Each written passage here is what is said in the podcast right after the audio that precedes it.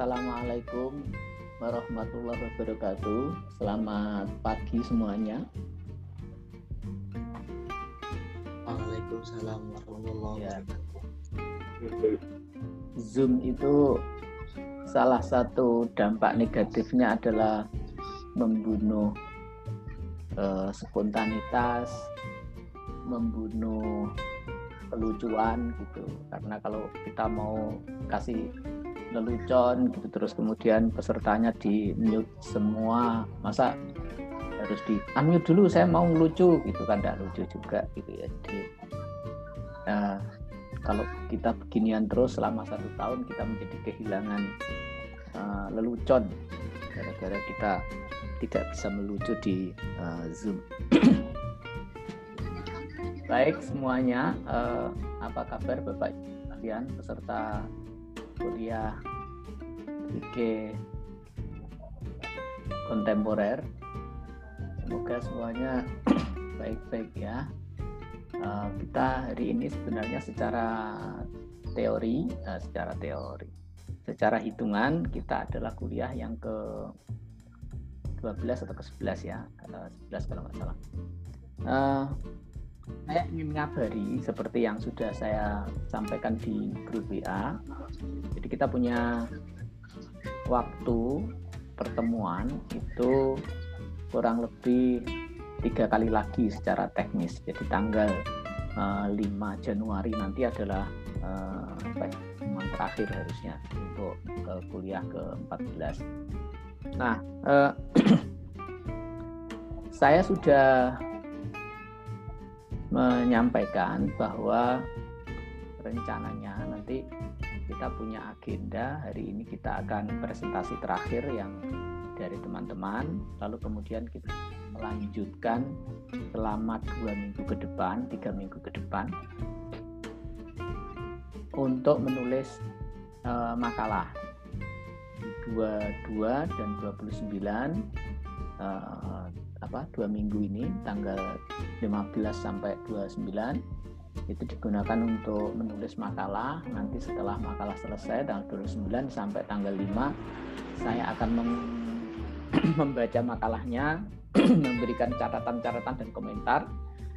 Lalu nanti tanggal 5 Januari kita bisa ketemu lagi untuk uh, membahas makalahnya. Jadi rencananya akan kita lakukan seperti itu jadi tanggal 5 Januari kuliah terakhir semester ini full kita daring. Nah, terus kemudian kita akan uh, memberikan evaluasi akhirnya di tanggal 5 Januari itu. Sehingga pada hari itu juga saya sudah bisa menyiapkan untuk uh, upload di SIA nilai akhirnya. Nah, selama tanggal 5 Januari sampai kira-kira seminggu nanti kalau ada yang kurang tugas misalnya kita beri waktu untuk menyusulkan tugas misalnya kalau ada yang perlu ya atau mau merevisi ya silahkan nanti revisi pada prinsipnya saya tidak ingin menggagalkan orang atau ngasih nilai E itu sama sekali tidak punya niat ya. Tetapi memang kadang kalau mahasiswa keterlaluan tidak mengerjakan tugas dan seterusnya ya gimana lagi gitu ya. Jadi insya Allah kalau semuanya mengerjakan tugas, insya Allah tidak ada yang dapat nilai E harusnya kan gitu. Jadi uh, sesimpel itu dan tugas-tugas sudah kita sharing. Nah, uh, sebelum kita mulai uh, presentasi, saya ingin sharing tugasnya. Jadi tugasnya sudah saya share di Skuluji ya. Silahkan dicek. Insya Allah kalau apa namanya kalau pasang notifikasi insya Allah waktu saya sharing juga sudah uh, ada notifikasi ya. Oke kita sharing dulu uh, screennya.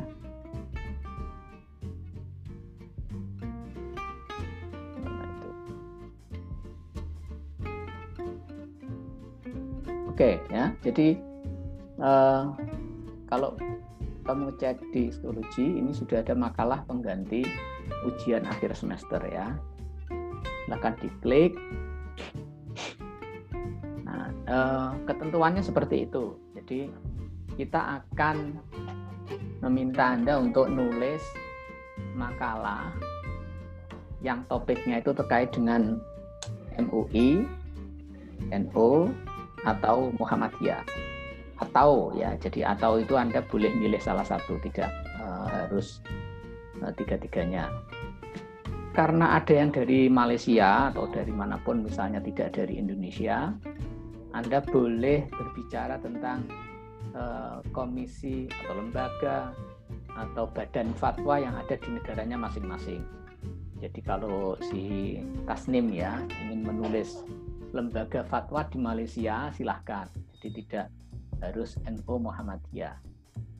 Terus kemudian kamu menceritakan kasus atau temuan atau cerita tentang bagaimana fatwa itu diterima, dilaksanakan atau bertentangan dengan sesuatu yang ada di masyarakat. Jadi satu sisi kita bicara tentang membaca fatwa, di sisi lain kita bicara tentang membaca masyarakat. Ini yang dinamakan kontemporer itu adalah upaya menyatukan diri dengan membaca teks sekaligus membaca konteks di masyarakat, gitu ya. Nah, karena itu makalahnya itu kurang lebih terdiri atas empat unsur. Nah, saya sudah memberikan contoh ya, tetapi sekali lagi saya berkali-kali ingin mengingatkan bahwa yang namanya contoh itu ya hanya contoh. Jangan terus nanti ditiru persis gitu ya.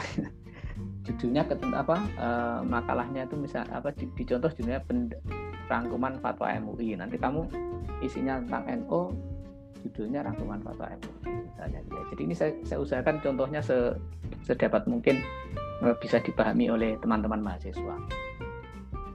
Jadi makalahnya terdiri atas empat unsur itu. Yang pertama adalah oh ya judul itu tidak saya masukkan, tapi kan tidak mungkin ya makalah tidak ada judulnya, pasti ada judulnya. Contoh judul fatwa MUI tentang khitan perempuan dan praktek khitan perempuan Dukuh Paro ditulis oleh Donald Trump selaku sini Donald Trump. Dia pensiun dari presiden berkuliah di UIN. Nah, elemen yang pertama adalah pendahuluan. Pendahuluan itu kamu cerita saja, mengapa kamu milih fatwa ini, terus kemudian apa pentingnya fatwa itu bagi kamu, lalu apa pentingnya fatwa itu dari bagi masyarakat di sekitarmu, gitu ya. Jadi uh, kita coba memberikan alasan kenapa milih sebuah fatwa. masuk berapa orang? 10 orang. Ya, jadi kita bicara tentang alasan pribadi kita mengapa memilih sebuah uh, fatwa. Lalu yang kedua, rangkuman fatwa MUI. Jadi MUI itu ada uh, apa namanya? Bentar, ini kok. Ya. Jadi rangkuman fatwa MUI itu ya ini saya menulisnya di sini contoh footnote nomor satu. Ini kok footnote-nya nggak tampil ya kalau di di apa? Di psikologi nanti saya coba bukakan yang uh, tidak PDF ya. Nanti biar kamu bisa tahu contoh yang lebih bagus. Tapi untuk sementara seperti itu. Nanti saya kasihkan contoh yang lebih konkret. Jadi ini sebenarnya saya menyebut ada harusnya ada oh oh oh oh oh,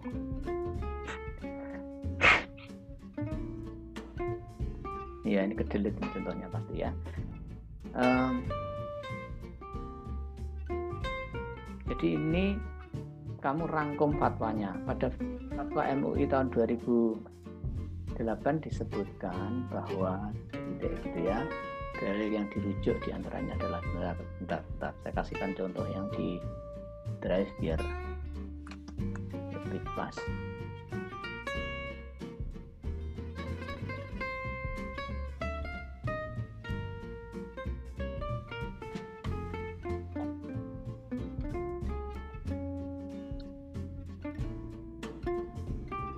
Aknan Afnan Taslim bergabung. Tadi sudah kita omongin. Ya. Maka lawas sebagai kontemporer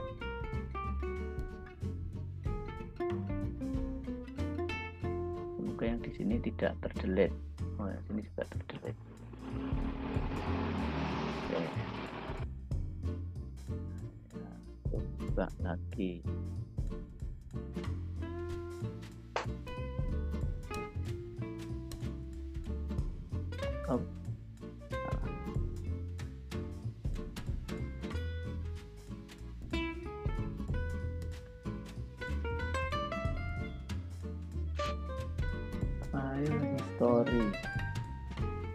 history harusnya tidak di delete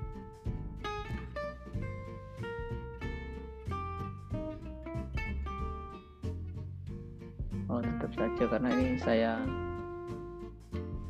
kayaknya saya hapus ya. Contoh nanti saya perbaiki lagi contohnya kalau misalnya diperlukan ya.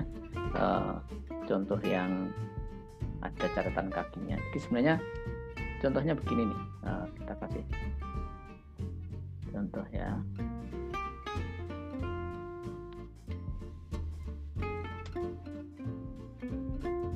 Kita kasih contoh misalnya di pendahuluan itu kamu mengatakan saya memilih fatwa tentang eh, khitan perempuan atau MUI tentang khitan perempuan karena titik ya.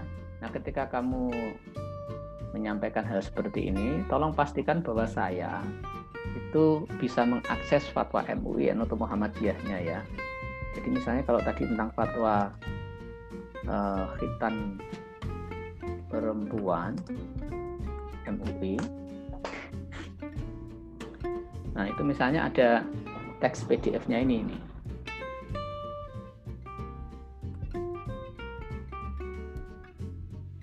Ya. Saya kasih catatan kaki di sini.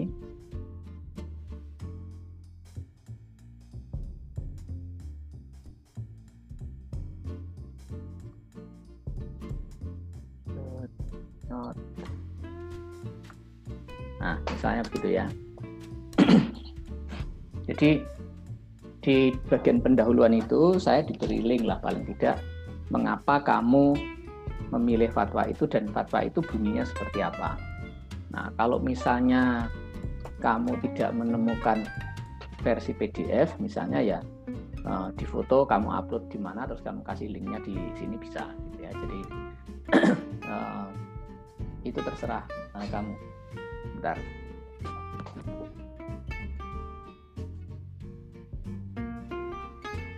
Ini. Jadi misalnya kamu dapat bukunya ya, buku fatwa MUI yang tebel ini. Nah, di buku itu ada ini sama dengan yang PDF-nya tadi saya eh, sharing itu sama. Ini versi eh, banyak versi cetaknya. Nah, kalau kamu ada buku di rumahmu ada buku Majelis Tarjih Muhammadiyah misalnya, saya kayaknya punya juga buku Majelis Tarjih Muhammadiyah. Eh, mana ya? Ah, oke, anggap saja tidak.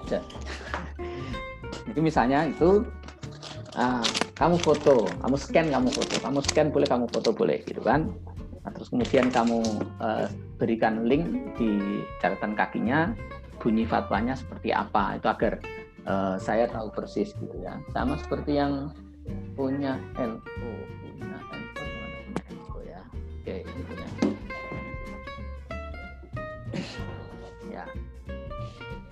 Salah satu versinya ya eh, di punya NU seperti ini. Nah, jadi ini punya NO ada buku kumpulan masalah keagamaan yang isinya adalah hasil muktamar dan munas alim ulama. Nah di buku-buku seperti itu eh, itu biasanya kalau tadi MUI kalau NO nah, seperti ini. Ada misalnya kalau di NO ada pembahasan tentang eh, pertanyaan tentang ittifak hukum mengenai beberapa masalah dunia, misalnya seperti itu. Nah, ini teks aslinya dilampirkan dalam catatan kaki seperti uh, contoh ini. Ya tujuannya adalah saya biar ikut membaca, pembacamu juga ikut membaca bagaimana bunyi fatwa itu. Nah, itu di bagian uh, penjelasan di pendahuluan ya. Terus kemudian kamu juga perlu membuat rangkuman fatwa MUI. Jadi kalau fatwanya kan panjang ini nih. Ya sekali fatwanya. Nah, karena uh, fatwanya panjang, kamu bikin rangkumannya. Pada fatwa MUI tahun 2008 tentang nikah perempuan disebutkan sebagai berikut. Dalil-dalil yang digunakan adalah ini. Menurut para ulamanya seperti ini, maka keputusan MUI seperti ini. Nah tujuannya apa? Kadang begini, kita ini sebagai penulis memahami suatu teks. Nah kadang pemahaman kita itu tidak sama dengan pemahaman orang lain atau kita salah paham mungkin atau orang lain yang salah paham. Nah, jadi kita memastikan bahwa teks asli yang tadi kita sharing itu kita pahami demikian. Nah, dengan pemahaman itu kita bicara tentang praktek di lapangannya. Jadi contohnya ini hitan di Duku Paru. Saya ceritakan ini uh, contohnya kalau kasusnya seperti ini. Bagaimana praktek hitan di Duku Paru itu? Oh, di Duku Paru itu praktek hitannya misalnya perempuannya tidak dihitan sebenarnya.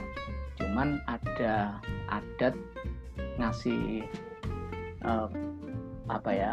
Kalau di Klaten itu kunyit. Nah, di kemaluannya perempuan itu ditempelin kunyit. Hanya gitu saja sebenarnya hitan khitan perempuan itu kalau di uh, praktek di beberapa daerah.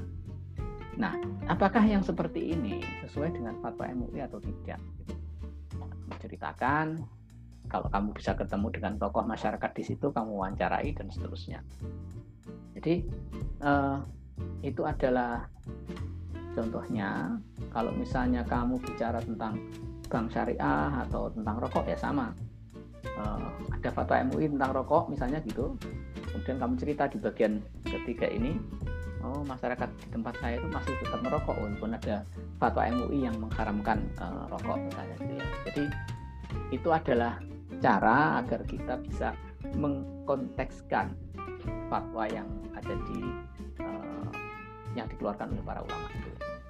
Lalu kemudian kesimpulan. Nah kesimpulan itu uh, perlu juga belajar ya nulis kesimpulan itu tidak gampang saya ber pengalaman cukup panjang sebenarnya untuk uh, apa ngomongin orang bagaimana mereka menulis kesimpulan. Kesimpulan itu sebenarnya bukan ringkasan, ya nggak perlu. Ya perlu ada ringkasan sedikit tentang isi skripsi atau apa, tapi ya bukan ringkasan sebenarnya karena kesimpulan itu mengaitkan apa yang sudah kita bicarakan dengan konteks yang lebih luas. Jadi misalnya itu ya, karena praktek dukuh hit, uh, hitan di Dukuh Paro tidak sesuai dengan fatwa MUI dan hanya mengikuti tradisi setempat, mungkin hal ini perlu disampaikan kepada para tokoh agama. Ini kesimpulan saya setelah saya bicara tentang praktek hitan di uh, Dukuh Paro tadi. Nah, jadi kita punya waktu dua minggu, Bapak Ibu sekalian, uh, untuk mengerjakan ini saya akan memberikan apa ya dispensasi kelonggaran jika diperlukan gitu ya. Jadi uh, dua minggu sampai tanggal 29 itu adalah tenggat waktu normalnya. Tetapi kalau ada satu dua hal yang membuat kamu perlu Pak saya mau dikasih waktu tambahan uh, satu minggu Nah, kalau ada orang yang memang memerlukan tambahan itu karena saya tahu ini musim pandemi ya, itu kalau misalnya ada yang sakit atau uh, saudaranya sakit atau bagaimana kan uh, kita tidak tahu kondisi masing-masing orang. Nanti akan saya usahakan untuk memberi waktu deadline mundur nah, satu minggu misalnya. Ya, jadi deadline normalnya tanggal 29 Desember, tetapi bagi mereka yang perlu untuk mendapatkan toleransi satu minggu akan saya kasih ya. Sehingga nanti pas uh, apa ya pas waktu upload mulai di siang kamu tidak telat saya juga tidak telat. Kita sama-sama tidak boleh telat masalahnya gitu ya. Nah jadi uh, kurang lebih seperti itu gambaran tugasnya. Kalau ada yang mau bertanya silahkan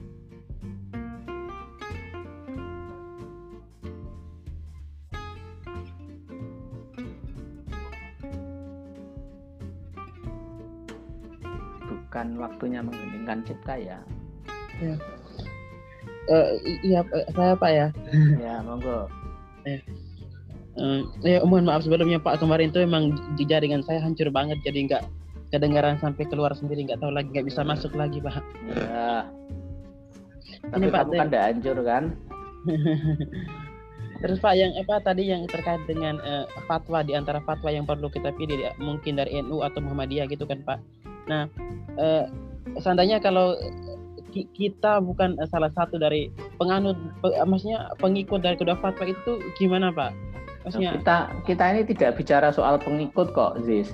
Yang kita bicarakan ini adalah kita sebagai pengamat gitu ya. Saya bukan pengikutnya MUI, tetapi saya bisa menulis tentang mengapa orang eh, patuh kepada MUI atau tidak patuh kepada MUI. Kita ini sebagai penulis itu seperti sebagai peneliti. Nah, peneliti itu tidak harus eh, bagian dari yang diteliti. ya kamu bukan orang apa apa namanya orientalis itu ya nggak beragama Islam tapi mereka meneliti tentang eh, fatwa-fatwa MUI juga bisa. Jadi eh, kayak kayak kayak kayak ada NU atau Muhammadiyah ya ki- kita meneliti aja gitu Pak. Walaupun kita nggak eh, kita nggak apa maksudnya Ya. kita ikut salah satu eh, dari dari dari kedua fatwa tersebut tapi kita men- meneliti aja gitu Pak. Ya menjelaskannya kita penelitian saja. Di tempatmu ada orang NU atau orang Muhammadiyah nggak? Eh, soalnya di tempat itu justru untuk apa ya saya sendiri pun nggak tahu Pak di sini tuh Muhammadiyah atau NU karena karena tidak ada kecondongan Pak. Saya Ya. sampai nggak apa-apa kan ada MUI kan? MUI itu netral. MUI itu maksud saya netral tuh ya orang NU ada orang Muhammadiyah ada orang eh, Salafi ada orang Wahabi di eh, MUI jadi eh, kamu bisa Iya. bicara tentang fatwa MUI yang lebih netral.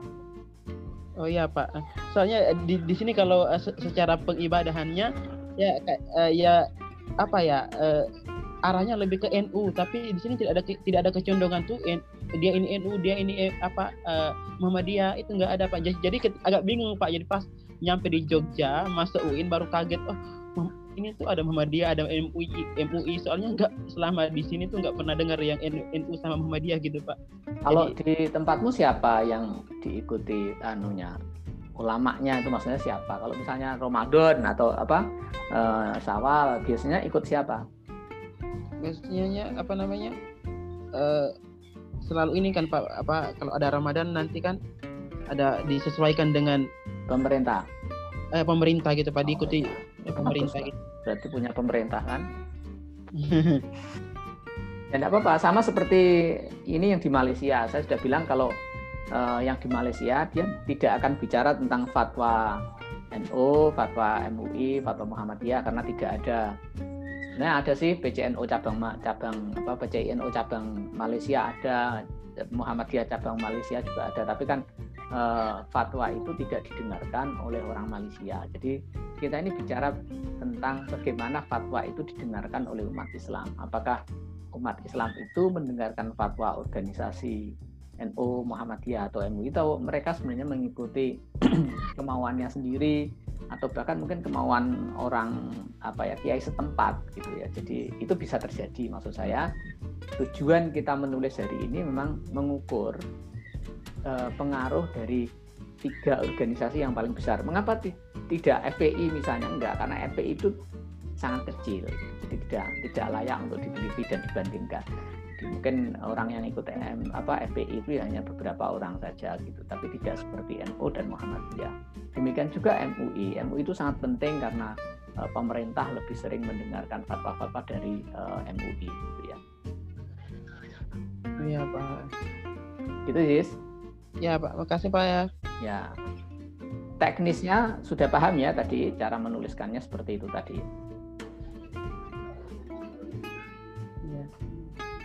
Oke, yang lain ada silahkan.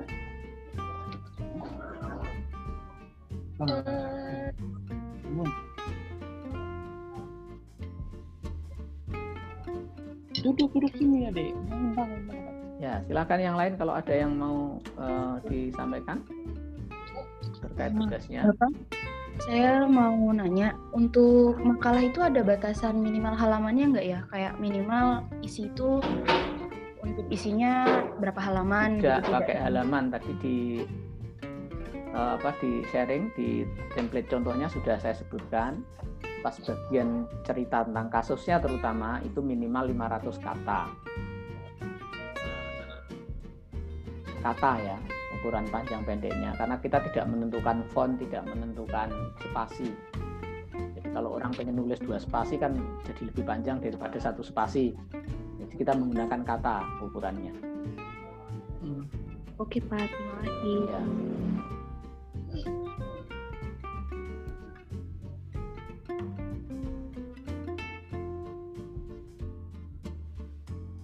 Jadi dua minggu ke depan tidak ada Zoom, Nah, tiga minggu lagi kita ketemu lagi di Zoom. Tapi bagi mereka yang karena satu dan lain hal minta dispensasi mundur dari deadline akan diberi eh, waktu ya.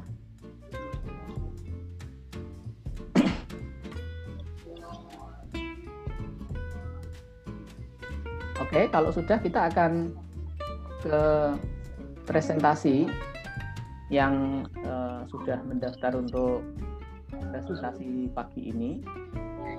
Kan- Pak. Mau bicara. Oh ya, silahkan. Nanti kan dua minggu ke depan nggak ada zoom itu apa? Kalau bisa grup WA-nya setiap satu minggu sekali dibuka chatnya. Ini saya buka Biar terus. kalau Ya, Oh, saya iya. buka terus ya. Nanti akan saya biar buka. nanti di tengah jalan kalau ada pertanyaan, Pak. Ya, oke. Minggu kasih, ini akan saya buka full. Jadi eh, tidak ada anu lagi, tidak ada apa? kunci lagi. Dan semua dan eh, semua pertanyaan memang sebaiknya di grup ya, tidak jabri. Karena kalau ada pertanyaan tertentu yang bermanfaat bagi teman-temannya bisa yang lain tidak perlu tanya lagi gitu. Jadi nanti settingnya akan saya buka untuk apa? chatnya untuk semua orang bisa chatting.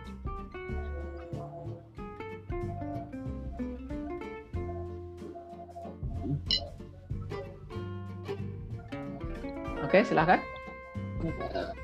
Eh, Pak, teknisnya di, eh, ada perlu nggak kata pengantar terus rumusan masalahnya perlu nggak? Pendahuluan itu tadi kan ya sudah jelaskan, Riz. Iya, ada rumusan masalahnya perlu Pak. Pendahuluan itu otomatis akan cerita. Jadi tidak perlu ada sub rumusan masalah kayak skripsi nggak perlu. Uh, cukup di pendahuluan itu kamu sampaikan saja tadi di uh, bagian pendahuluan saya tunjukkan lagi biar tidak Iya Pak, makasih Pak. Jadi di bagian pendahuluan ini jelaskan saja mengapa kasus ini kamu pilih, apa pentingnya bagi kamu, pentingnya bagi masyarakat. Sudah gitu saja, eh, tidak usah ngomongin soal metode penelitian dan kayak nulis skripsi nggak perlu ya. Kita sekali lagi ya, saya juga tidak ingin membebani Anda terlalu berat sebenarnya.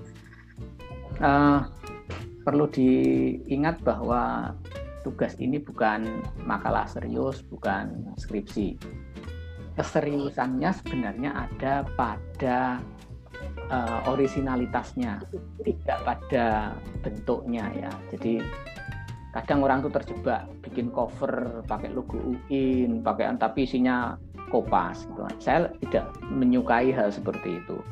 Jadi mending asal nulis apa format fontnya itu tidak penting, tetapi urut jelentreh logisnya itu kena semua dan orisinil yang paling penting itu. Jadi yang paling penting adalah originalitas. Jangan kopas itu yang lebih utama karena integritas itu lebih penting daripada semua formalitas tadi. Gitu kira-kira.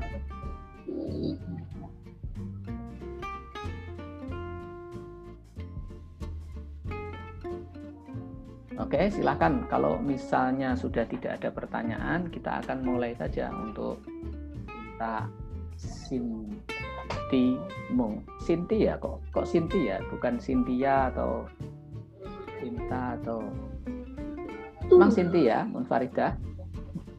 Ya, Pak Sinti. Ya, silakan Sinti Munfaridah untuk presentasi tentang Duduk Abang. nikah online. Sini. Ya, Pak? Ya, silahkan. Kamu suaranya kecil sekali.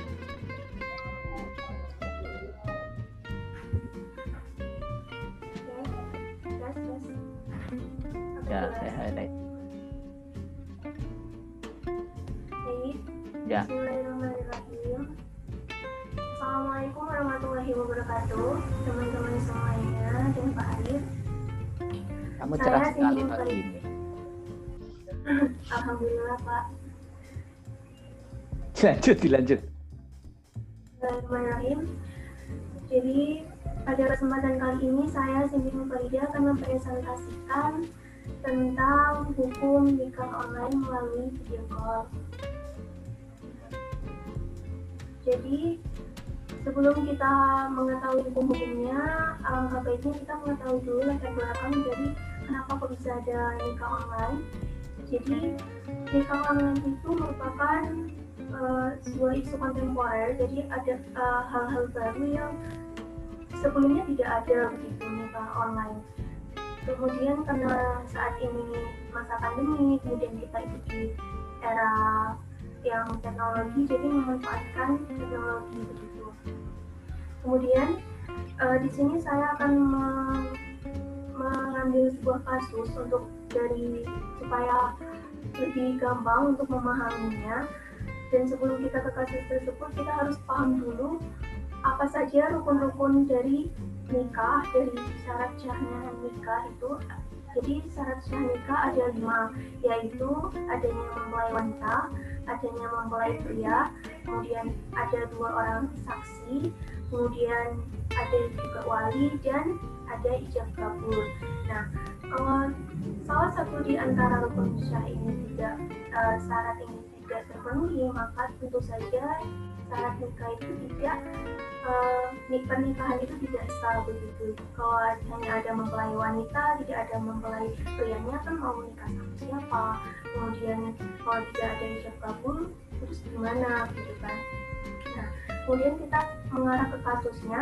Eh, ada kasus yang viral kemarin itu yaitu pernikahan dari eh, pasang polisi di mana namanya itu kemarin Ibtu Nova dan Ibtu Andika.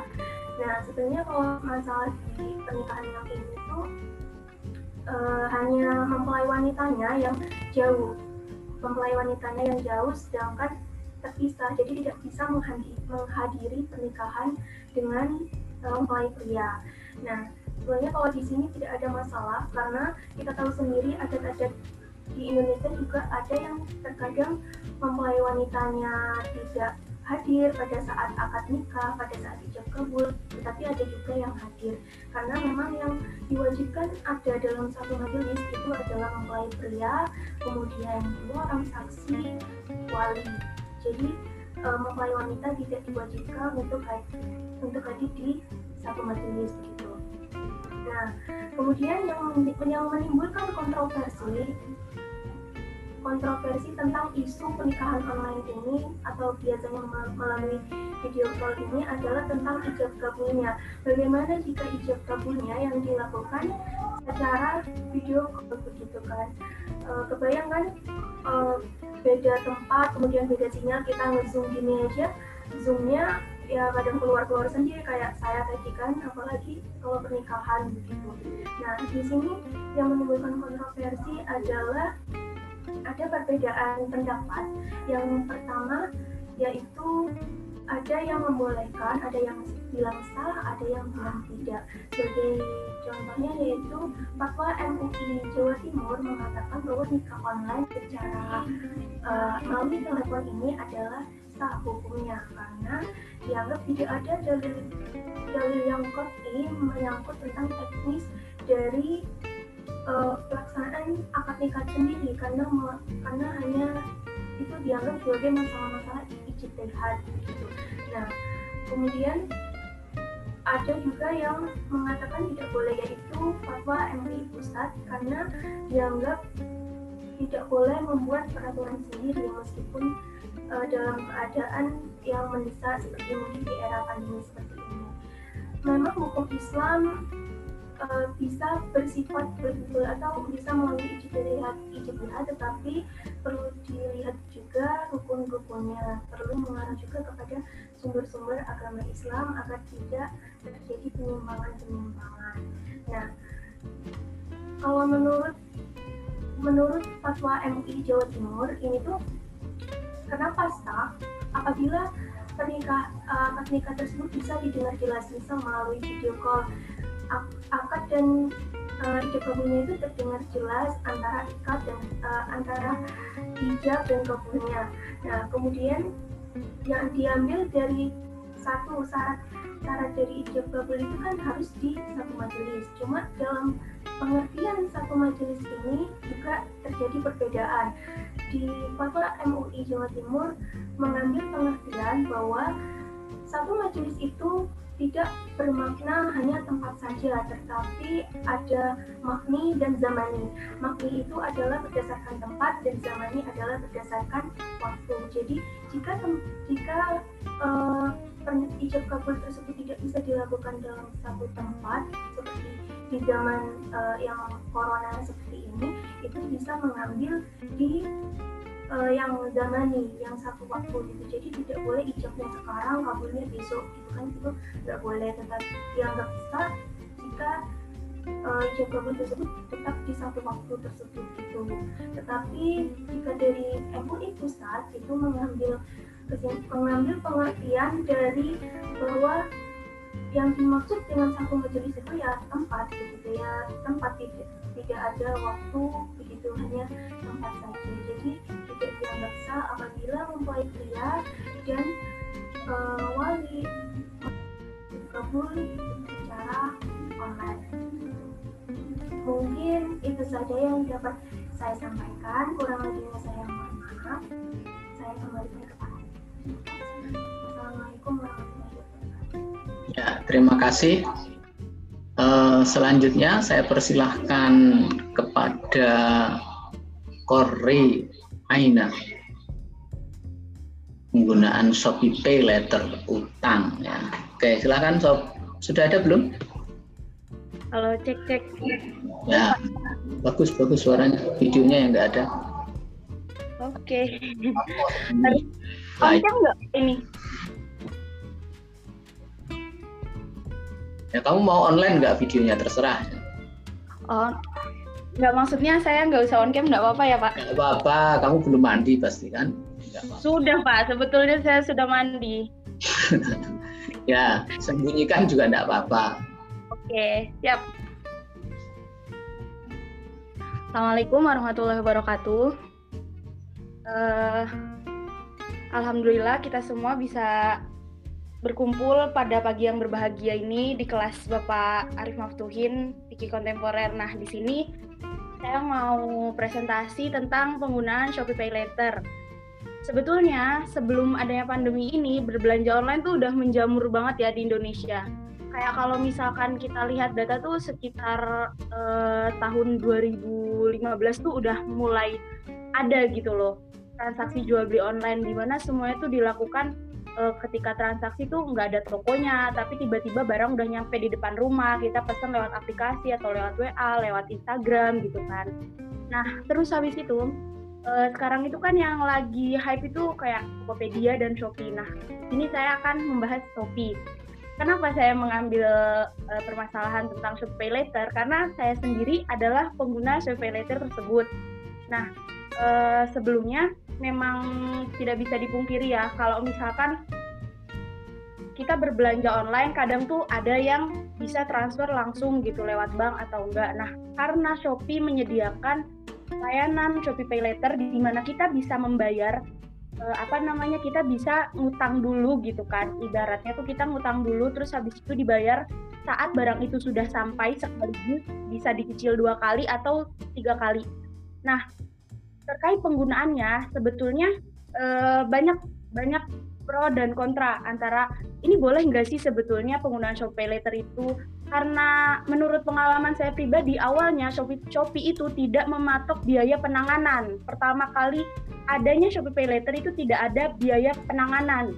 Nah tidak ada tambahan biaya. Nah lama kelamaan setelah entah saya kurang begitu mengamati juga tapi yang saya ingat pertama kali Shopee mengadakan Shopee Pay Later itu tidak ada biaya penanganan. Nah setelah ada biayanya tambahan biaya penanganan itu tuh muncullah kayak ini sebetulnya boleh tidak awalnya tuh boleh. Nah karena tidak ada biaya penanganan karena adanya biaya penanganan tersebut muncul lagi pertanyaan orang-orang tuh di sekitar saya entah dari teman-teman sendiri ataupun dari keluarga. Kamu kok pakai Shopee Pay Later? Kenapa? Kok emang itu nggak takut riba? Terus udah gitu dari situ saya mulai berpikir saya nanya ke orang tua terus cari-cari gitu kan tentang informasi terkait penggunaan Shopee Later dan jual beli dan lain-lainnya. Setelah ditelaah kenapa saya setuju? Karena pertama eh, kita itu menggunakan Shopee Pay Later biaya pena, biaya tambahannya di apa dikenakan karena maaf ya ada suara kapal lewat. Eh, karena itu tuh lewat aplikasi Shopee ketika kita nggak pakai aplikasi Shopee, kita transaksi di Shopee, tapi biaya tambahannya itu dikenakan lewat WA atau lewat chat Instagram. Nah itu itu sesuatu yang nggak boleh, yang dinamakan ribanya itu yang kayak gitu. Tapi karena kita itu memakai aplikasi Shopee, maka biaya penanganannya itu di apa namanya dikiaskan seperti uh, apa namanya yang timbangan itu. Aduh saya agak lupa. Itu nanti karena kita menggunakan aplikasi Shopee, maka di Shopee itu berhak menambahkan biaya penanganan kayak jasa gitu loh. Nah, di situ. Karena juga eh, sekarang kan karena apa namanya udah canggih dan lain-lain dari transaksi online pun jelas kita akan membeli barang A. Di deskripsi Shopee mengharuskan penjual itu menuliskan sedetail-detailnya sampai berat barang, tinggi barang, ukuran dan lain-lain terus udah gitu pada luarsanya kapan. Nah, di situ penjualannya tersebut dia anggap sah dan apabila memakai Shopee Letter dan ada biaya penambahannya itu bukan hitung riba akan tetapi dihitung biaya penanganan karena kita menggunakan Shopee gitu. Nah, sudah Pak, kayak gitu aja. Mungkin kalau misalkan teman-teman ada yang kurang setuju atau mau menambahkan informasi terkait yang sudah saya sampaikan, saya terima masukannya. Terima kasih. Assalamualaikum warahmatullahi wabarakatuh. Waalaikumsalam warahmatullahi wabarakatuh. Um, biaya penanganannya itu bukan hanya untuk Shopee Pay Letter ya. Kalau saya lihat di Shopee bahkan orang beli apa orang orang membeli yang tidak menggunakan Shopee Pay itu kena charge. Misalnya saya menggunakan kartu kredit itu ya kena biaya penanganan Uh, jadi saya tidak tahu. Uh, saya berhenti menggunakan Shopee gara-gara itu terus terang saja. Jadi saya sekarang tidak menggunakan Shopee karena ada uh, apa tambahan. Walaupun cuma seribu rupiah itu bikin ribet menurut saya gitu ya. Jadi tidak soal seribu rupiahnya, tapi soal uh, tambahan biaya yang tidak dikenakan oleh uh, marketplace yang lain. Kalau apa barangnya juga tidak lebih bagus terus kemudian apa harus apa ngandun apa harus nyimpan uang deposit uang di Shopee gitu kan jadi tidak tidak praktis menurut saya. Karena saya biasa menggunakan kartu kredit jadi ya eh, cara seperti itu tidak praktis bagi saya harus apa top up eh, kredit di Shopee Pay dan seterusnya. Oke okay, uh, eh, tidak penting saya pakai kredit atau tidak Selanjutnya kita persilahkan Muammar. Iya Pak. Terus harta yang terbawa hanyut banjir. Silakan Muammar, kamu mau sembunyi juga di balik layar atau mau tampil? Uh, boleh izin tampil ya Pak? Ya boleh lah, ya nanti. Oke, silakan ya tampilkan juga kalau mau tampil. Assalamualaikum warahmatullahi wabarakatuh. Waalaikumsalam warahmatullahi wabarakatuh. Yang sama-sama kita hormati. Saya pengajian. Kami Bapak serta teman-teman sekalian yang mudah-mudahan kita semua berada dalam Allah SWT uh, presentasi saya kali ini akan membawakan tema fikih judulnya banjir. Ya status harta benda yang terbawa hanyut oleh banjir. Uh, musim di, uh, musim hujan di Indonesia ini terjadi antara bulan Oktober 2020 sampai potensinya itu sampai awal tahun Januari 2021 nah, dari curah hujan uh, banjir ini bisa terjadi dari curah hujan yang tinggi bahkan juga ekstrim bisa menjadikan banjir dan juga bisa dari pengaruh kiriman air dari hulu uh, sehingga menyebabkan sungai atau kali itu menjadi meluap meluap dan mengakibatkan banjir dan juga dari faktor tinggi rendahnya wilayah atau daerah serta masalah drainase yang buruk juga bisa berpotensi banjir. Nah, dalam pandangan Islam, banjir ini bisa menjadi musibah dan juga bisa menjadi anugerah. Tergantung bagaimana seseorang ini dalam uh, menanggapi banjir tersebut. Ada yang menganggapnya anugerah ya karena memang dapat menumbuhkan rasa persaudaraan dan persatuan. Contohnya ya banyak yang uh, menyumbangkan bersedekah baik papan, sandang, pangan pada warga yang banjir. Ada yang juga yang menganggapnya musibah ya karena merupakan teguran dari Allah mungkin akibat manusia dalam memelihara Akibatnya banyak yang kerugian yang didapetin mulai dari lumpuhnya aktivitas hingga ya hilangnya harta benda yang terbawa arus banjir. Nah, banjir sendiri uh, tidak memilih harta benda apa pun yang dibawa hanyut, entah itu pakaian, sepatu, radio, televisi, sepeda, motor, hingga mobil, sampai kepada hewan peliharaan ternak ya, yang lain sebagainya. Lalu bagaimana status harta benda tersebut yang terbawa oleh banjir?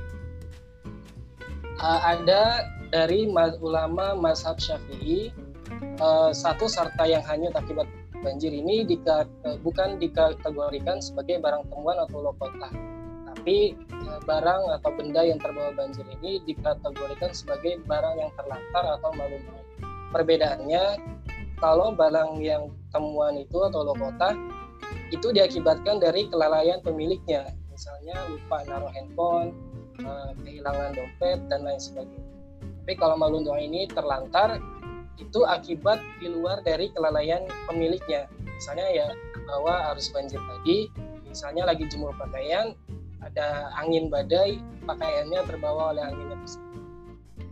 Nah, yang pertama ini menurut Imam Syarbini. Uh, yang tadi barang terbawa arus banjir tadi Imam Syarbiri mengatakan bahwa pemilik barang yang kalau pemilik barangnya ini udah nggak menghiraukan artinya udah ikhlas yang nggak ada usaha mencari barangnya nggak ada nyebarin informasi ya maka harta benda tersebut boleh dimiliki oleh penemunya.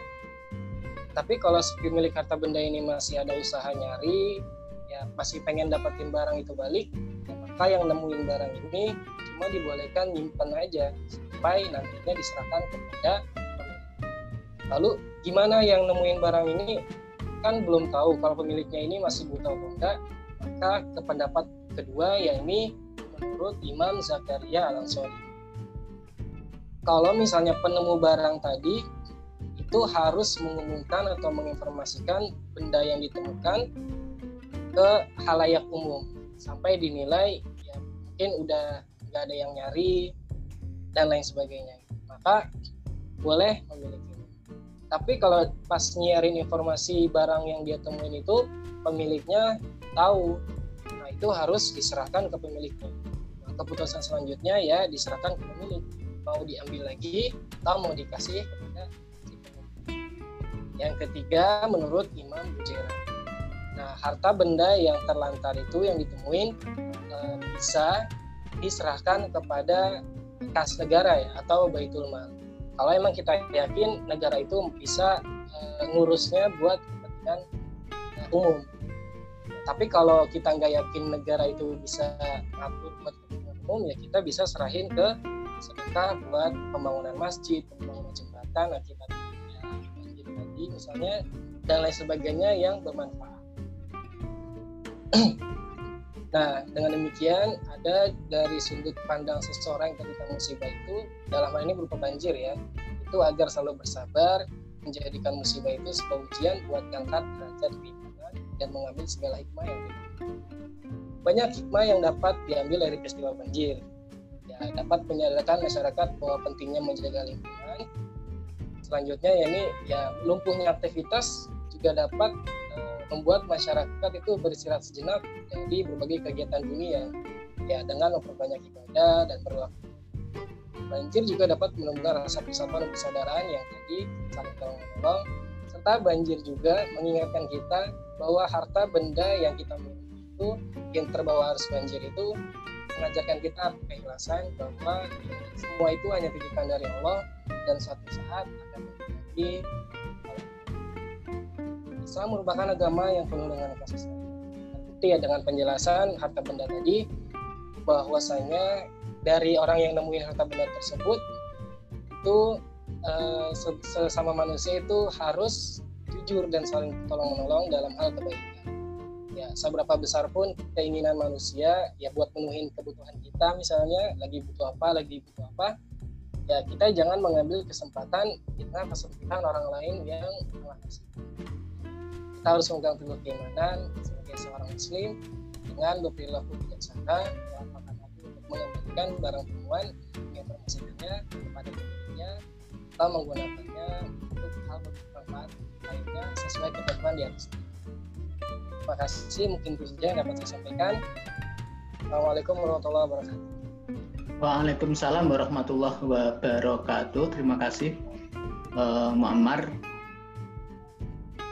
Kok namanya Muammar Gaddafi? Dulu bapaknya uh, terinspirasi oleh pemimpin Libya itu ya kayaknya. Siapa dulu? Itu dari kakek, Pak. Namanya random. Ya, penggemarnya Muammar Gaddafi ya. Jadi pemimpin yang sayangnya akhirnya tidak terlalu baik itu kekuasaannya. Semoga kamu tidak meniru.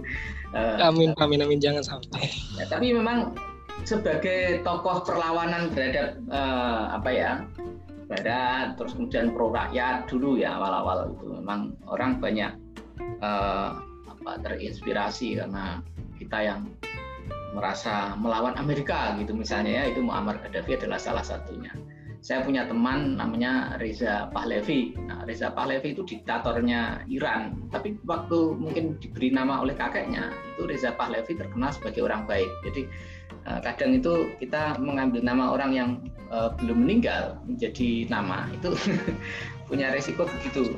Kalau yeah, sesuai zaman. Ya, besok lagi mau ngambil nama orang sebagai nama anakmu, nah, tunggu orangnya mati dulu. Ya. Apakah matinya khusnul khotimah atau tidak? Oke, sekarang kita lanjutkan ke Mumtaz Syaifullah. Mumtaz kayaknya sudah gabung di forum ini. Halo, Mumtaz? Ada tidak? Iya, Pak. Ya. Kamu sudah nikah? Kamu sudah nikah belum? Sudah, Pak. Hah? Wah, suaranya hilang. Halo, tes, tes. Iya, iya, Pak.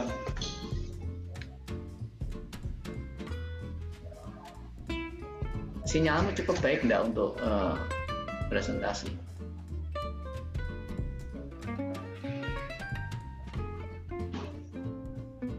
Mumtaz. Silahkan kalau iya, Pak.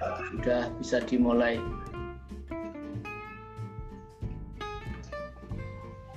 Ya. Oke, kali ini saya akan mem Bismillahirrahmanirrahim. Kali ini saya akan mempresentasikan materi saya yaitu tentang pernikahan muda. Soalnya kalau entah mengapa kalau akhir-akhir ini banyak terjadi kasus bukan kasus nikah muda di masa pandemi ini ya entah itu alasannya ber, ber, karena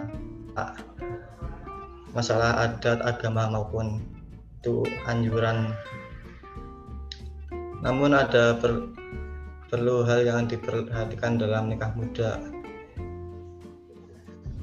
Dalam agama Islam tidak menentukan batasan usia dalam perkawinan yang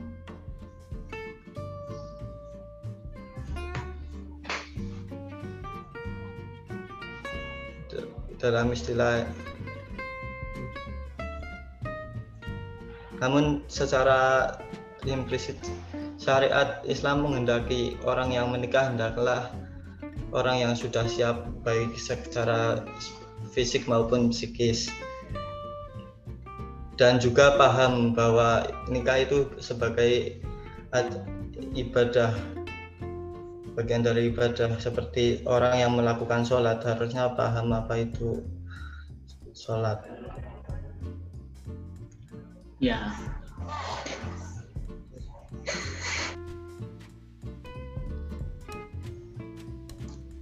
ada.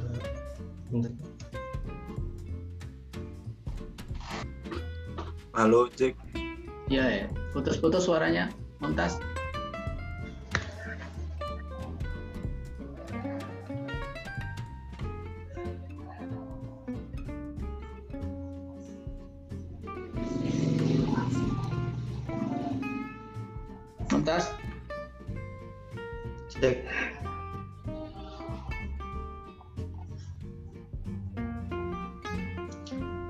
Eh, saya lanjutkan. Suaranya sudah jelas belum, Pak? Ya, munggah mudun, kadang jelas, kadang enggak, bergelombang. Ada. Ya, diteruskan aja dulu. Pak.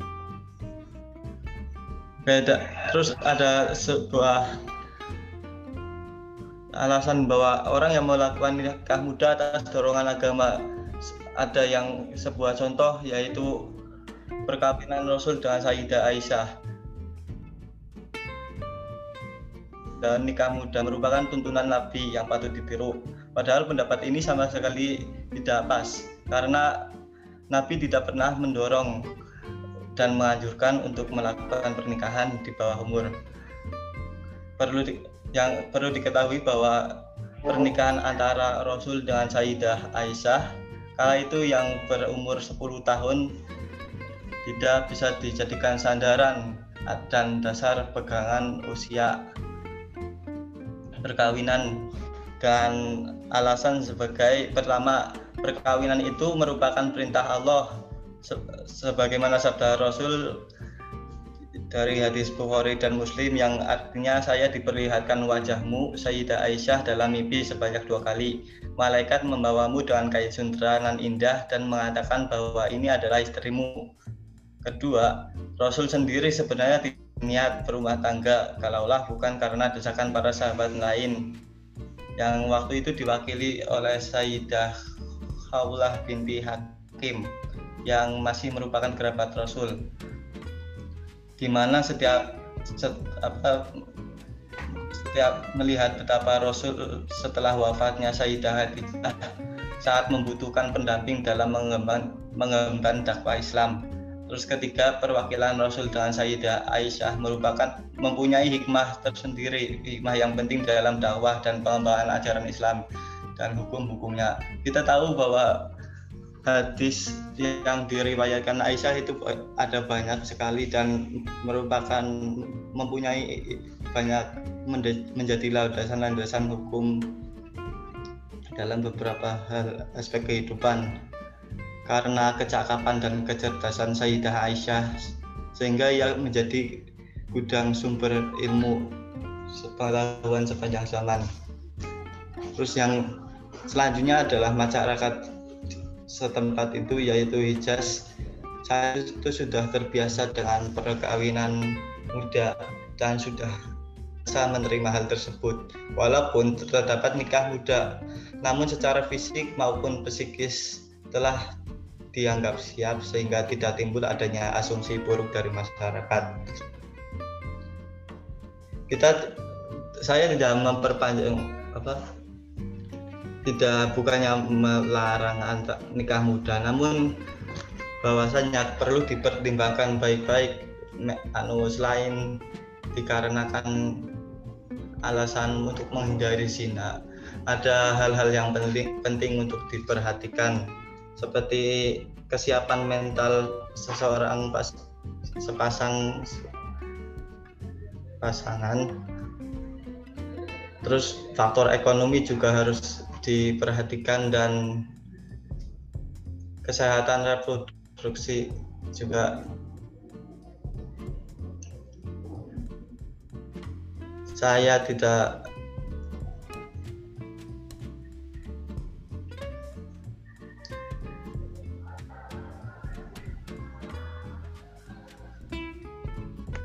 Gimana? Hilang lagi suaranya? kan terus ada sebuah riset dari ada faktor faktor apa ya yang harus diperhatikan dalam nikah muda yaitu kesiapan psikis dalam sebuah riset kecenderungan apa ke, kekerasan frekuensi kekerasan dalam rumah tangga atau KDRT pada pelaku pernikahan dini cenderung lebih tinggi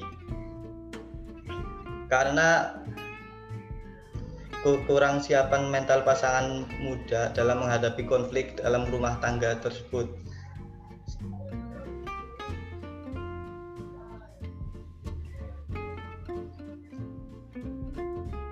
Jadi sebelum memutuskan untuk menikah dalam usia muda perlu diketahui beberapa faktor-faktor yang tadi saya sebutkan.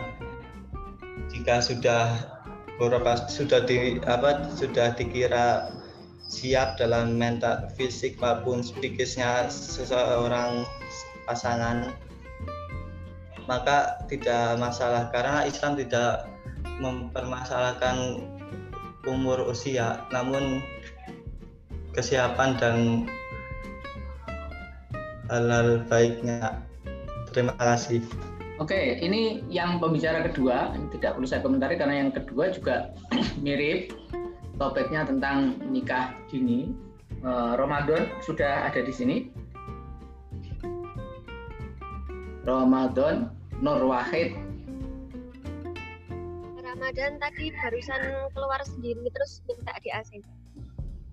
Minta di ACC lagi. Lihat, tadi sudah masuk terus keluar sendiri. Oh, lah keluar sendiri kok ya. Kon rebok gimana? ya, Ramadan sudah koneksi lagi dengan kita. Halo Pak, sudah Pak. Nah, silakan. Ini uh, karena topikmu itu sama dengan yang barusan dipresentasikan sama tadi Momtas ya sebelumnya. Uh, mungkin langsung saja ke poin intinya gitu ya. Uh, apa poin utama dari yang ingin kamu sampaikan? Apakah pernikahan dini itu boleh, tidak boleh atau apa begitu? Silakan. Oke Pak, jadi terima kasih buat semuanya setelah mengizinkan untuk presentasi. Jadi di sini pendapat saya, saya tidak setuju dengan pernikahan dini ini karena pernikahan dini ini membawa dampak-dampak. Yang pertama itu bagi kesehatan, bagi kesehatan dari kedua mempelai karena dari faktor usia, dari faktor dewasaannya kan tidak siap, jadi bisa menimbulkan nanti perceraian, di perceraian sendiri itu nanti ke bawah ke bawahnya itu kan anaknya jadi tidak ada yang ngurus kemudian dari kesehatannya banyak bayi-bayi itu lahir stunting kurang gizi karena kehamilan di masa muda dan untuk faktor kematian bagi ibu-ibu yang hamil muda itu juga banyak kenapa sih orang-orang kok milih nikah muda yaitu yang pertama itu karena faktor budaya ada kan yang di daerah di Indonesia itu yang memang kayak menganjurkan nikah muda. Seperti contohnya itu di daerah Madura. Saya pernah pergi ke rumah paman saya ke Madura sama kakak saya perempuan. Besoknya itu kakak saya itu didatangi sama tetangganya Pak D saya itu langsung dilamar besoknya itu padahal kakak saya itu masih SMA padahal main ke situ tapi besoknya itu langsung dilamar sama tetangganya ini nggak tahu sama orang saya itu budayanya gimana gitu Kemudian karena faktor ekonomi juga bisa karena impitan ekonomi. Jadi bapak ibu itu kayak menikahkan anaknya supaya tidak jadi beban keluarganya. Kemudian juga apa namanya itu karena hamil di luar nikah jadi sudah terlanjur hamil ya dinikahkan supaya biar nggak malu gitu. Ada juga itu dari faktor agama kenapa orang tua itu orang-orang Islam itu yang menikahkan cepat-cepat nikahkan anaknya padahal apa namanya mereka tuh juga orang yang pendidikan berilmu agama gitu alasan yang pertama itu karena supaya anaknya tidak terjerumus ke dalam zina jadi daripada nanti pacaran juga zina makanya langsung dinikahkan saja tapi ini semua itu apa namanya nggak benar gitu loh karena dalam undang-undang juga itu di nomor undang-undang nomor 16 tahun 2019 itu sebagai perubahan atas Undang-Undang Nomor 1 Tahun 1974 itu tentang perkawinan itu sudah dijelaskan bahwa usia itu harus berumur 19 tahun. Gitu. Itu, Pak. Oke. Jadi ya, jadi gimana? Jadi kamu Jadi jadi saya tadi kan Mumtaz juga menjelaskan bahwa di Islam itu membolehkan karena syaratnya itu umurnya itu tidak ada batas umur yang penting itu apa mempelai kedua mempelai itu sudah balik. Jadi balik di sini itu saya menggarisbawahi bahwa balik itu nggak hanya urusan umur jadi um, umurnya 12 tahun 13 tahun tapi balik itu di sini diukur dari kedewasaan dari kedua mempelai itu Pak. Oke. Jadi saya nggak setuju sama nikah muda jadi tetap ke anjuran pemerintah umur 19 tahun tadi. Baik, ya terima kasih uh, Ramadan. Ya baik Pak, sama-sama. Ya, selanjutnya ada Naufal.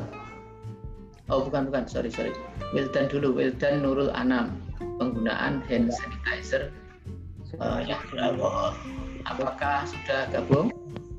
Cek cek. Ya. Berapa suaranya Pak? Oh jelas sekali, clear. Jelas ya Pak. Oke. Videonya- Assalamualaikum warahmatullahi wabarakatuh.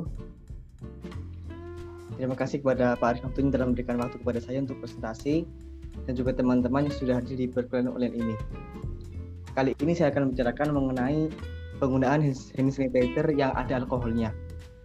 Seperti yang kita ketahui bersama, saat ini kita berada di masa pandemi ya. Eh, yang kemudian ada beberapa permasalahan yang mungkin perlu kejelasan, terutama dari, dari hukum fikihnya termasuk yaitu pemakaian hand sanitizer yang kita ketahui bahwasannya bahan utama dari pembuatannya yaitu alkohol. Nah, alkohol sendiri ketika murni tentu kita sudah sudah tahu bahwa itu adalah barang najis. Ketika kita membahas al alkoholin saja, kita udah tuntas ya bahwa itu barang najis. Tetapi dalam hal ini yaitu hand sanitizer kita kembali kepada kaidah fikih yaitu ad-daruratu tubihul mahdurat. Darurat atau kedaruratan itu bisa menjadikan sesuatu yang dicegah kemudian diperbolehkan. Dalam pemakaian antiseptik ini juga ada hubungannya dengan kaidah tersebut. Kalau memakai barang najis tentu itu dilarang karena itu barang najis. Tetapi ketika kita mempertimbangkan satu sisi di masa pandemi ini kita diwajibkan untuk menjaga diri ya maka di situ salah satu alasan diperbolehkannya akan saya jelaskan dengan dalil dalil ataupun ibaroh yang terdapat di kitab Al-Fiqhu ala Matubihil Arba'ah karya Abdurrahman Al-Jaziri yang berbunyi seperti ini. Uh, maaf kalau salah mau dikoreksi. Waminha al-ma'ingatun najisatu allati tudofu ilal adwiyah warwa ihil ngatriyah li islahiha fa inna yu'fa anil qadri ladzi bihil islah biasa dengan anfihatil muslihati alal jubni uh, jadi termasuk bagian najis yang dimakfu aslinya najis tetapi dimakfu uh, diartikan di sini yaitu dapat ditolerir ya ataupun dimaafkan. Yaitu najis yang terdapat di obat-obatan dan parfum. Dalam hal ini jika kita kaitkan dengan hand sanitizer yang di mana bahan utamanya adalah alkohol tadi ketika dicampurkan ke dalam senyawa lain misal air maka hukumnya sesuai dengan apa yang dijelaskan pada ibaroh ini yaitu najis yang terdapat pada obat-obatan dan, dan dan wewangian begitu kemudian ada menurut Syekh Wahab Az-Zuhaili dalam kitabnya yaitu Al-Fiqhul Islami wa Adillatu dijelaskan bahwa pemakaian alkohol untuk kepentingan medis tidak bermasalah secara syar'i. Misalnya untuk mensterilkan kulit, luka, obat dan membunuh mate dan membunuh bakteri. Begitu juga dengan pemakaian parfum ataupun uh, krim yang mengandung alkohol. Pada intinya ya begini, uh, penggunaan hand sanitizer yang ada alkoholnya itu diperbolehkan karena tujuan dan fungsinya itu untuk membunuh dan mensterilkan tangan kita dari adanya bakteri ataupun kuman yang menempel. Mungkin hanya itu dari saya. Sekian, terima kasih. Wassalamualaikum warahmatullahi wabarakatuh. Waalaikumsalam warahmatullahi wabarakatuh ya. Jadi memang ada beberapa salah ucap ya tadi ya. Namanya tuh Wahab Zaili bukan Wahab misalnya. Oh, iya Pak, lupa salah. Astagfirullahaladzim. Nggak apa-apa. Kalau nggak salah kan udah belajar. Jadi Iya, banyak belajar ya. Kalau buat salah. Selanjutnya Naufal. Ini berat sekali novel topiknya. Sebenarnya ini topik yang uh, tidak terlalu fikih sebenarnya ya, uh, filsafat dan agama. Tapi ya tidak apa-apa lah, sesekali dikasih topik yang tidak terkait dengan uh, fikih secara langsung. Silahkan Mas. Halo. Noval. Ya, halo. Ya, halo. Assalamualaikum warahmatullahi wabarakatuh. Assalamualaikum Terima kasih kepada Bapak Arif Matuhin yang saya hormati dan kepada teman-teman yang saya banggakan. Saya akan jelaskan tentang filsafat dan agama. Karena kenapa saya membahas tentang filsafat dan agama? Karena ada tiga poin. Pertama adalah agama adalah filsafat. Bagaimana pandangan sebagian pemikir barat. Yang kedua, agama berbeda dengan filsafat bagaimana dipegang mayoritas ulama yang menegaskan agama terlahir dari wahyu, sedangkan filsafat adalah produk akal manusia. Yang ketiga, agama dan filsafat memiliki hubungan erat, sama-sama menyoal hidup dan matinya seseorang. Agama menuntut pengetahuan untuk mengerti atau tidak, sedangkan filsafat untuk menuntut pengetahuan untuk memahami. Jadi, sebagian ulama mengharamkan untuk berfilsafat, karena hukumnya bagian ulama mengharamkan karena tentang mempertanyakan keberadaan Tuhan di mana Tuhan apakah Tuhan itu ada? Itu sedangkan Nabi pun mengajarkan untuk berpatona cerdas untuk membaca. Karena ayat yang diturun pertama kali ialah ikro ikro ikro bacalah Tuhanmu bacalah dirimu dan bacalah dirimu. Kenapa kita tidak untuk berikro berpatona atau karena kita dipatokin oleh ayat-ayat yang inilah dua jadi kita seakan-akan tuh dihambat. Terus juga filsafat itu termasuk dalam kelompok akhirnya karena akhirnya itu adalah pemahaman ayat-ayat tentang pengetahuan ilmu pengetahuan ilmiah. Sedangkan kaulia adalah ilmu. Sedangkan Sufi itu ilmu-ilmu rasa ilmu yang hanya tahu dan dirasakan oleh rasa sendiri.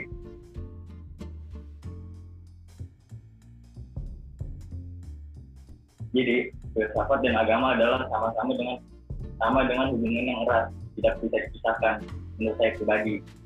Mungkin teman-teman boleh dikoreksi jika saya tahu atau bapak misalnya sendiri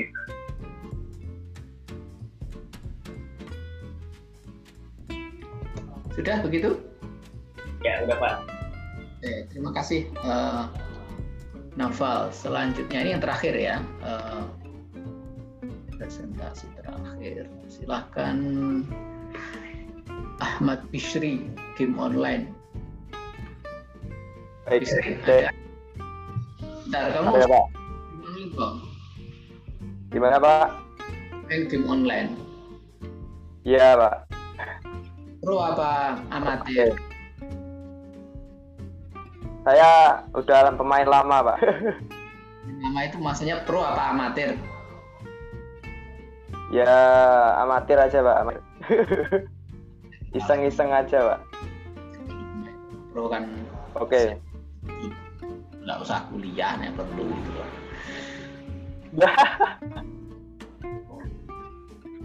Kalau nggak anu ya tetap kuliah Pak. Iya. Oke, baik.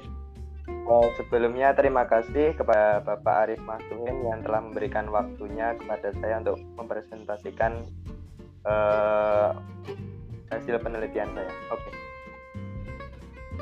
Eh, saya di sini akan mempresentasikan tentang apakah game online itu haram. Oke. Saya mengambil tema ini karena eh, di masa pandemi ini game online itu sedang naik daun. Karena eh, situasi yang mengharuskan semua orang beraktivitas di rumah masing-masing akhirnya membuat eh, orang-orang tuh lebih sering meluangkan punya untuk bermain gadget terutama game online dan di sini saya juga sempat melihat di satu berita itu uh, orang bermain game online sempat dihukum cambuk dan itu berada Aceh. Sebelumnya cek suara saya apakah sudah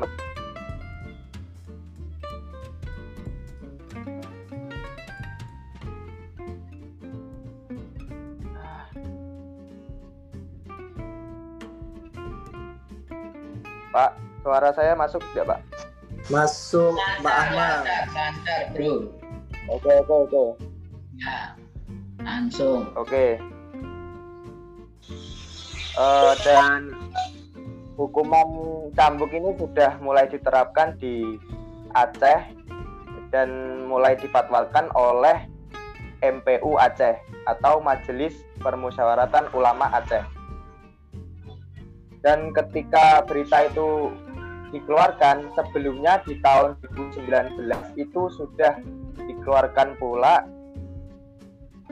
eh, fatwa yang mengharamkan game online terutama khususnya di game online PUBG dan se- sejenisnya. Terus se- sedangkan di eh, menurut ulama Indonesia Majelis Ulama Indonesia itu belum sampai mengharamkan namun tetap membolehkan selama game itu tidak eh, menimbulkan keburukan dan kemudorotan. Menurut MPU Aceh, MPU Aceh yang memfatwakan hukuman cambuk bagi pemain game online, game online itu membuat orang lebih cepat emosi dan istilahnya itu sering berkata kotor. Nah, itu yang membuat dan selain itu juga eh, pemain game online sampai melupakan waktunya, kewajibannya seperti sholat, beribadah, terus belajar, bersekolah, kuliah dan seba- sebagainya. Itulah yang membuat fatwa apa MPU Aceh memfatwakan hukuman cambuk. Dan setelah saya eh, nalar eh, game online itu hukum asal muasalnya adalah boleh atau mubah. Sehingga menurut saya itu perlu didiskusikan lagi karena yang semula boleh kok menjadi haram itu sebenarnya ada banyak faktor mulai dari orangnya yang melupakan atau melalaikan kewajibannya dan lebih sering bermain game atau mungkin bisa juga karena kecanduan. Oke, jika kita melihat hukumnya, kita bandingkan seperti nikah. Nikah juga hukumnya pertama sunnah. Namun bisa juga berubah menjadi haram jika pelakunya eh, masih di bawah umur atau belum bisa eh, belum saatnya menikah. Bisa juga menjadi makruh karena eh, salah satu mempelai eh, mempelai pria belum bisa menafkahi atau mencukupi kehidupan keluarganya nanti. Bisa juga menjadi wajib karena salah satu mempelai sudah tidak bisa eh, menahan nafsunya dan eh, sudah memiliki ke- kekayaan yang cukup untuk menghidupi keluarganya nanti. Jika kita bandingkan, kita akan tahu hukum eh, hukum game itu sebenarnya. Jika kita lihat game PUBG sebenarnya kan boleh. Jadi kalau dari pendapat saya pribadi itu tetap boleh karena eh, itu tergantung dari manusianya. Manusianya bisa mengatur waktu atau tidak mengatur untuk kecanduan ataupun tidak begitu pak Oke. mungkin itu saja yang dapat saya sampaikan kurang lebihnya mohon maaf wassalamualaikum warahmatullahi wabarakatuh Waalaikumsalam warahmatullahi wabarakatuh. Oke, ini yang masih di lebu metu lebu metu. Jadi em, fatwa MUI tadi atau MUI Aceh ya. Ini kalau kamu misalnya membuat makalah seperti apa yang kita tugaskan untuk ujian akhir semester sekalian kita ngomong soal itu maka yang tidak ada di tulisanmu itu atau di artikelmu yang belum ada itu adalah fatwa jadi nanti jangan sampai ya kamu bilang fatwa MUI Aceh misalnya gitu tetapi kamu tidak membaca fatwanya kamu baca fatwanya nggak si siapa yang tadi barusan presentasi baca pak baca pak teks fatwanya, dalilnya apa dan seterusnya baca komplit. Apa itu hanya berita koran tentang fatwa itu? Kalau komplitnya saya belum pak. Itu namanya Cuma alasan alasan jangan jangan jangan jangan, jangan dilanjut. Oke. Pertanyaannya apakah kamu membaca fatwanya? Nah, berarti tidak. soalnya iya soalnya tidak ada itu pak sumber yang langsung fatwa hasil fatwa gitu nggak ada pak. Yang saya komentari, kalau ini kaitannya dengan nanti tugas akhir, yang seperti itu tidak boleh. Ya, jadi banyak karena saya sudah punya pengalaman ya sebelumnya dengan mahasiswa di kelas-kelas sebelumnya juga begitu. Persis seperti kamu ini ngomongin fatwa MUI atau apa, tetapi kamu sendiri tidak pernah membaca fatwa itu. Kamu hanya membaca dari berita di koran bahwa MUI mengeluarkan fatwa game online haram. Nah, itu kalau dalam penelitian kamu tidak boleh. Kenapa? Ya karena kamu tidak membaca sendiri, kamu hanya mengandalkan wartawan. Memang wartawan adalah orang yang paham fatwa, kan tidak. Ya, jadi ini nanti kalau dalam pembuatan makalah ujian akhir semester, dalam kasus seperti ini kamu wajib membaca. Makanya tadi saya minta agar saya dikasih link fatwanya seperti apa. Terus kemudian kamu membuat rangkuman fatwa yang kamu temukan itu. Ini tolong ya untuk semua sebagai contoh ini eh, bahwa kita tidak boleh dalam tugas akhir nanti. Kalau sekarang saya bolehkan, nggak ada yang larang sekarang untuk latihan aja. Tapi nanti dalam tugas akhir semester, dalam kasus semacam ini, maka kamu wajib menemukan fatwa MUI itu. Ya, kalau tidak menemukan bagaimana ya jangan ngomongin gitu kan, itu namanya gibah. Jadi ngomongin fatwa MUI tapi kamu tidak pernah tahu fatwanya seperti apa itu namanya juga nggak boleh dalam uh, penelitian ilmiah itu juga tidak boleh oleh sebab itu nanti kamu harus mencari uh, topik lain kalau misalnya kamu tidak ketemu fatwanya nah seperti saya katakan tadi MUI itu punya uh, versi online-nya MUI ya yang versi buku ini ini ada versi online-nya kamu bisa nyari uh, buku ini Terus kemudian kalau uh, NO itu kamu bisa ke NO online. Di NO online itu ada apa ya? Uh, beberapa resources gitu ya sumber. Nah, tetapi jangan sampai ambil yang tanya jawab. Karena tanya jawab itu bukan fatwa NO ya. Kalau tanya jawab itu hanya fatwa uh, si pengasuh red, apa uh, redaktur atau pengasuh rubrik itu saja. Jadi itu bukan fatwa NU, tapi fatwa orang NU. Nah beda loh ya, fatwa orang NU dengan NU. Kenapa kita tidak boleh menggunakan fatwa orang NU tadi? Ya karena pertanyaan selanjutnya yang selalu kita ingin tanyakan dalam makalah akhir nanti adalah apakah orang mendengarkan fatwa itu? Jadi kalau fatwa satu orang saja kan ya saya tidak pernah dengar ya fatwa itu. Nah itu beda dengan kalau itu adalah fatwa NU yang merupakan kesepakatan seluruh ulama NU dan dibahas di forum ilmiah, ilmiahnya NU ya sama dengan Muhammadiyah juga MUI juga begitu jadi yang kita inginkan Anda menulis fatwa ketemu teks fatwanya dibuat rangkumannya dicocokkan dengan uh, data lapangan di sekitar Anda. Itu yang pertama. Yang kedua tadi kamu nggak anu uh, kalau sekarang nggak apa-apa ya ini kita ngomongin besok kalau jadi makalah karena mungkin ya, juga yang tertarik untuk menulis itu. Yang kemarin saya juga nggak ada pak cari pak. Nah yang harus kamu lakukan ya ya ini sudah selesai ya kamu jangan uh, beralasan lagi nggak apa-apa tidak penting itu sudah selesai nah uh, yang kita bicarakan ke depan kalau yang seperti kamu ceritakan nah makanya tadi saya tanya ya apakah kamu uh, main game online. Ya, tapi sebagai amatir. Nah, mungkin besok untuk sebagai kasusnya kalau mau cerita itu kamu nyari lebih banyak lagi orang. Mungkin teman-teman sekelasmu ini di kelas BK kontemporer ini atau belum angkatanmu berapa orang yang juga gemar uh, main game online?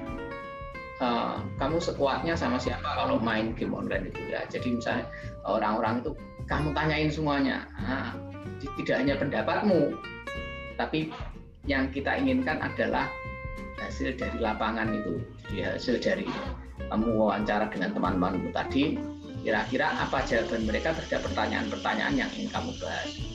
Benarkah uh, kalau tadi kamu kan ngomong ya benarkah game online itu baik-baik saja? Asalkan tergantung orangnya ya tergantung orangnya itu kan begini uh, pistol misalnya ya saya ngomongin senjata api di Indonesia. Senjata api itu kan barang netral saja dia tidak akan membunuh orang. Dibiarin aja kan nggak akan ada uh, tetapi kenapa di Indonesia dilarang? Senjata api itu kenapa di Indonesia dilarang? Hanya orang-orang tertentu saja aparat dan orang-orang tertentu saja dia punya syarat yang sangat ketat untuk bisa membeli senjata api. Ya karena se apa ya se netral netralnya senjata api senjata api itu berbahaya.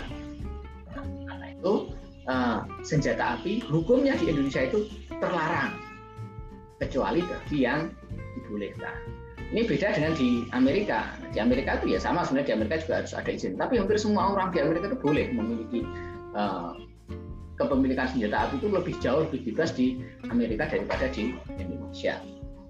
Nah poin saya adalah betul bahwa uh, game itu netral mungkin, tetapi sebagai ahli psikologi misalnya, ada yang mengatakan ada unsur candunya di situ. Orang itu kalau sudah kecanduan ya dia tidak akan bisa berpikir sehat gitu ya. Uh, ada anak IKS ya mahasiswa IKS itu cerita sendiri anaknya itu yang sudah kecanduan main game online itu sampai dia untuk buang air kecil saja itu tidak sempat. Dan sampai ngompol-ngompol katanya itu. Jadi saking anunya ya saking kecanduannya dia mau meninggalkan gamenya itu sampai tidak sempat Nah, orang seperti ini kan tidak bisa kamu bilang tadi, oh ini tergantung orangnya nggak bisa. Karena ada kalau orang sudah kecanduan, ya sama seperti narkoba. Narkoba itu sebenarnya kalau uh, apa ya ganja itu di ganja ya, ganja itu saya bukan narkoba tapi secara spesifik ganja misalnya. Ganja itu ada manfaat kesehatannya.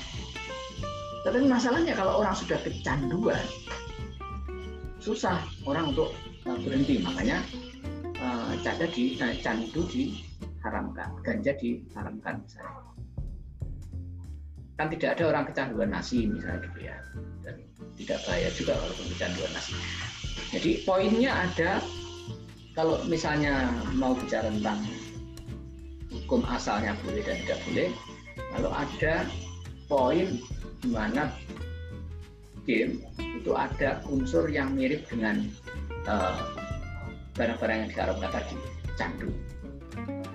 Uh, di rumah saya punya anak-anak yang juga ada main game. Itu kalau bukan karena intervensi kita mandek sholat atau mandek sinau yang nggak nggak mandek gitu. Karena anak-anak tidak punya uh, cukup pengalaman dan punya cukup kapasitas untuk bisa menolak kecanduannya itu. Orang tua mungkin masih bisa berpikir lebih rasional. Wah, aku daripada nuruti game terus itu mending aku tak cari duit saja misalnya. Atau melakukan hal yang lebih produktif. Orang tua bisa tapi anak-anak apakah kita bisa menjamin anak-anak melakukannya? Kan nah itulah yang mungkin yang kalau anda baca fatwanya mungkin akan kelihatan mana sebenarnya concern MUI itu ya. Baik uh, saya kira untuk pertemuan hari ini cukup dan terima kasih kepada delapan orang yang hari ini sudah presentasi Terima kasih kepada yang lain yang sudah gabung. Sekali lagi kita akan buka konsultasi selama dua minggu ke depan itu. Uh, grup akan kita buka. Kalau ada pertanyaan silahkan uh, di share di grup. Uh, insya Allah akan saya jawab ya uh, uh, apa pun yang terkait dengan tugas itu. Tapi pokok dari tugas ini adalah menghubungkan antara teks fatwa dengan konteks di masyarakat sekitar. Sekali lagi originalitas, keaslian bikinan tulisan itu lebih penting daripada formalitas cover ada logonya UIN kemudian dibuat warna-warni atau apa tidak. Saya kira itu terima kasih semuanya. Insya Allah nanti ini uh, hari ini saya rekam jadi nanti yang tidak sempat bergabung di sini akan kita share uh, informasinya karena itu penting untuk mengetahui informasi yang kita diskusikan sejak awal dengan sampai akhir ini. Terima kasih. Assalamualaikum warahmatullahi wabarakatuh. Waalaikumsalam warahmatullahi wabarakatuh. Waalaikumsalam warahmatullahi wabarakatuh. Waalaikumsalam warahmatullahi wabarakatuh, Pak. Terima kasih. Sehat-sehat selalu. Amin. amin.